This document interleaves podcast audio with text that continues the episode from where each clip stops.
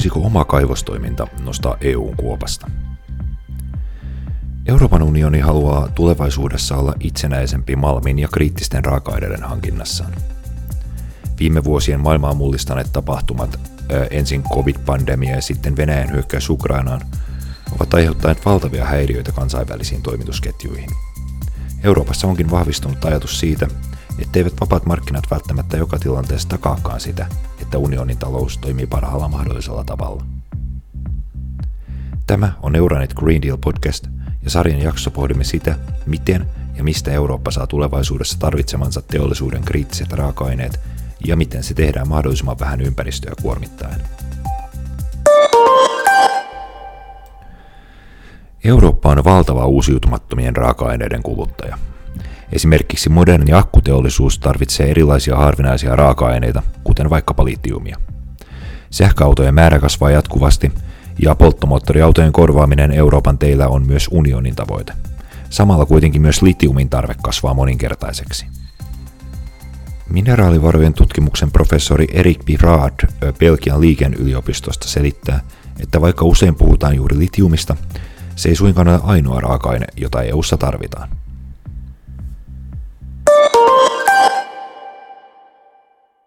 Alors, il y a 91 métaux dans le tableau périodique et je vais vous répondre qu'il les faut tous. Bien sûr, il y a ceux dont on parle tous les jours, le lithium, ça on l'entend souvent. Jaksollisessa taulukossa on 91 metallia ja sanoisin, että tarvitsemme niitä kaikkia. Tietysti osa on niitä, joista saamme kuulla päivittäin, mutta esimerkiksi litiumakussa on itse litiumin lisäksi kuparia, alumiinia, nikkeliä, mangaania, kopolttia ja monta muuta. Aurinkopaneeli on pääosin piitä, mutta siinä on myös paljon hopeaa ja elektroniikkaosia, jotka sisältävät indiumia ja galliumia. Vaikka tuuliturbiini on vähän yksinkertaisempi, myös siinä on paljon elektroniikkaa, puhumattakaan sähkögeneraattorin kestomagneeteista, jotka vaativat harvinaisia maametalleja. EU on harvinaisten raaka-aineiden osalta riippuvainen muista maista, kuten Kiinasta. Mikäli tätä riippuvuutta halutaan vähentää, olisi unionissa harkittava oman kaivostoiminnan tehostamista.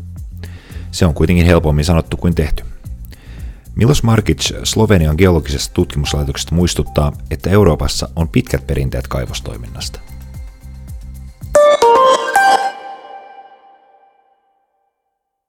Namreč Evropa je bila ena od zibelk rudarstva, če odpišemo antiko. Ne? Eurooppa on pitkään ollut kaivostoiminnan kehto, mutta kaivostoiminta ja raaka-aineiden louhinta on vähentynyt Euroopassa erityisesti metallien ja viime aikoina myös energiaraaka-aineiden osalta. Nyt haluamme ottaa käyttöön uusia teknologioita ja esimerkiksi juuri sähköautojen valmistamiseen tarvitaan eniten niin kriittisiä kuin perinteisiäkin raaka-aineita.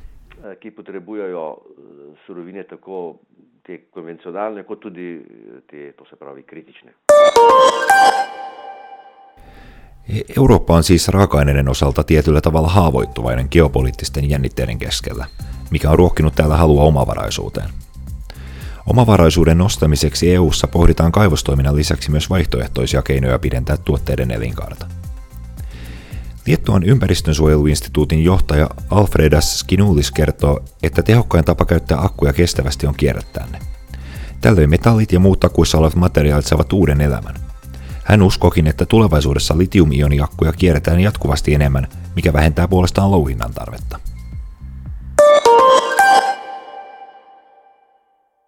Bet kokiu atveju be pirminių žaliavų mes neįsisuksime. Tai jeigu mes šnekame apie litį, tai litis daugiausiai kasamas Australijoje, Čilėje. Tärkeintä on hävittää mahdollisimman vähän siitä suuresta määrästä käyttämiemme akkuja. Euroopan komission mukaan meillä ei ole varaa hukata yhtäkään akkua. Kaikki akuissa olevat metallit voitaisiin ottaa talteen kierrättämällä. Voisimme siis saada materiaaleja omasta jätteestämme, emmekä ympäristöstä. Vaikka paristot eivät enää soveltuisikaan uudelleen käytettäväksi, ne ovat kuitenkin kierrätettävissä. Teknologia meillä on jo olemassa. Euroopassa on useita tehtaita, joissa litiumia, kobolttia, kuparia, alumiinia ja muita metalleja otetaan talteen ja nämä prosessit kehittyvät vauhdilla kuo mažiau išeikvojant žaliųjų plotų ir panašiai. Kaikkia metalleja ei kuitenkaan voida kierrättää samalla tavalla. Korkein kierrätysaste on raudalla ja myös titaniumia ja nikkeliä saadaan kierrätettyä tehokkaasti. Toiset akut, pystytään kierrättämään 60-70 prosenttisesti, kun taas osa vain 20-30 prosenttisesti. Pelkästään kierrätys ei riitä täyttämään teollisuuden jatkuvasti kasvavia tarpeita. Raaka-aineiden louhinta on siis tietyllä tavalla välttämätöntä. Kaivostoiminnalla on kuitenkin väistämättä vaikutuksia myös ympäristöön. Uusien kaivosten perustaminen on pitkä ja hankala prosessi, josta kärsii muun muassa luonnon monimuotoisuus. Vihreää siitä ei saa tekemälläkään. Yksi keskeisimmistä ympäristövaikutuksista liittyy vesihuoltoon. Toinen suuri huolenaihe on herkkien luonnonalueiden läheisyys. Tällaisia ovat esimerkiksi natura-alueet, joita Suomessakin on, ja muut vastaavat suojelualueet. Pelkoa herättää myös haitalliset vaikutukset muille alueen toimialoille, kuten vaikkapa maataloudelle tai elintarviketuotannolle. Kaivostoiminta voi pahimmillaan olla myös suuri terveysriski. Näistä syistä johtuen kaivostoiminnan vaikutukset ympäristöön ja alueen ihmisiin onkin välttämätöntä selvittää ennen minkään kaivoksen avaamista.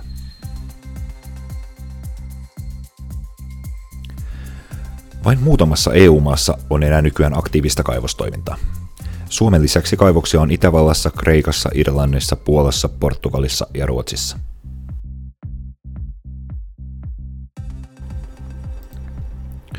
Suomessa toimivan kestävän kaivostoiminnan verkoston pääsihteeri Kimmo Kolander muistuttaa, että syy on ilmeinen.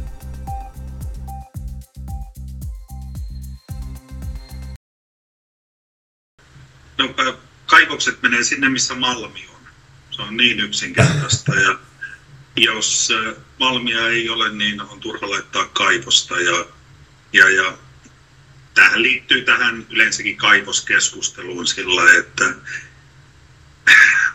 ihmisasutus on tullut yksillä perusteilla ja malmit sitten muilla perusteilla. Ja jos ne osuu samoille kohdille, niin siitä tulee melkein aina konfliktia.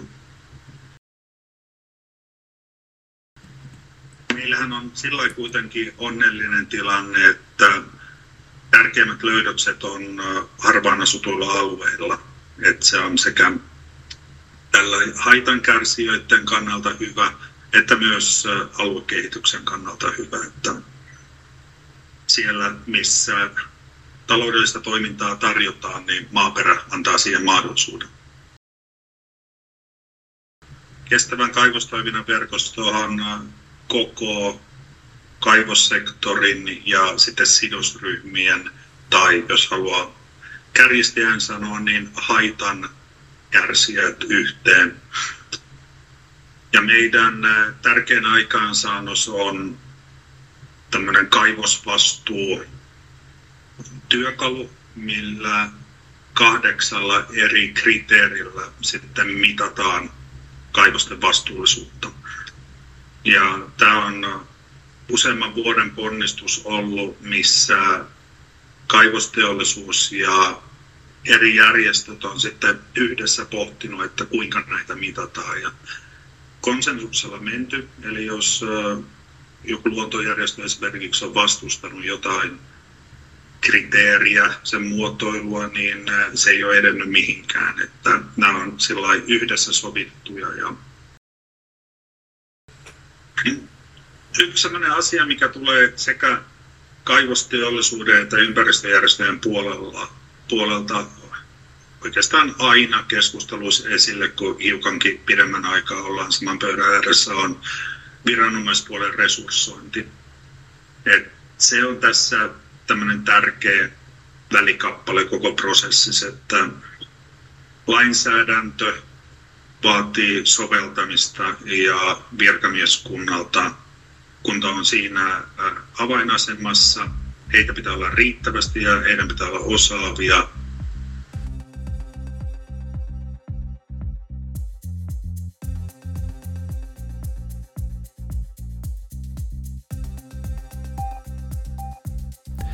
EU-ssa mineraalivarojen hallinta sekä lupa- ja kaivoslainsäädäntö kuuluvat yksittäisille jäsenvaltioille, sillä raaka-aineet katsotaan yleensä kansalliseksi luonnonvaraksi.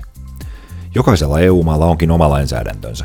Unionilla ei myöskään ole tällä hetkellä kattavaa tietokantaa kaivostoiminnasta. Tietynlainen yhtenäisyys puuttuu. EUn ympäristölainsäädäntö tarjoaa kuitenkin välineitä kaivostoiminnan suunnitteluun ja vaiheittamiseen, ja sen avulla voidaan varmistaa, että kaivostoiminta ja kaivosjätteet eivät vaarana ihmisten terveyttä tai ympäristöä. Kasvavan mineraalien tarpeen vuoksi kaivostoimintaan liittyvien ristiriitojen määrän odotetaan tulevaisuudessa edelleen lisääntyvän. EUn tulisikin valmistautua tähän esimerkiksi investoimalla julkiseen sovitteluun ja konfliktien ratkaisuun. On myös tärkeää pitää mielessä, että jokainen kaivos toimii ainutlaatuisessa ympäristössä, ja samat toimenpiteet eivät todennäköisesti toimi kaikkialla. Kaivostoiminta voitaisiin nähdä laajemmin hyväksyttävänä, jos kaivoksia vaadittaisiin toimimaan täysin uusiutuvalla energialla. Niiden aiheuttama haitta luonnon monimuotoisuudelle olisi pystyttävä myös kompensoimaan tavalla tai toisella, ja siihen pitäisi kenties velvoittaa myös lainsäädännöllisesti. Niin sanotun vihreän litiumin uuttamista tutkitaan useissa EU-maissa, mukaan lukien Ranskassa. Vihreää litiumia valmistetaan geotermisistä lähteistä kaivoa muistuttavalla uuttomenetelmällä. Huono puoli on kuitenkin se, että tämä maksaa enemmän.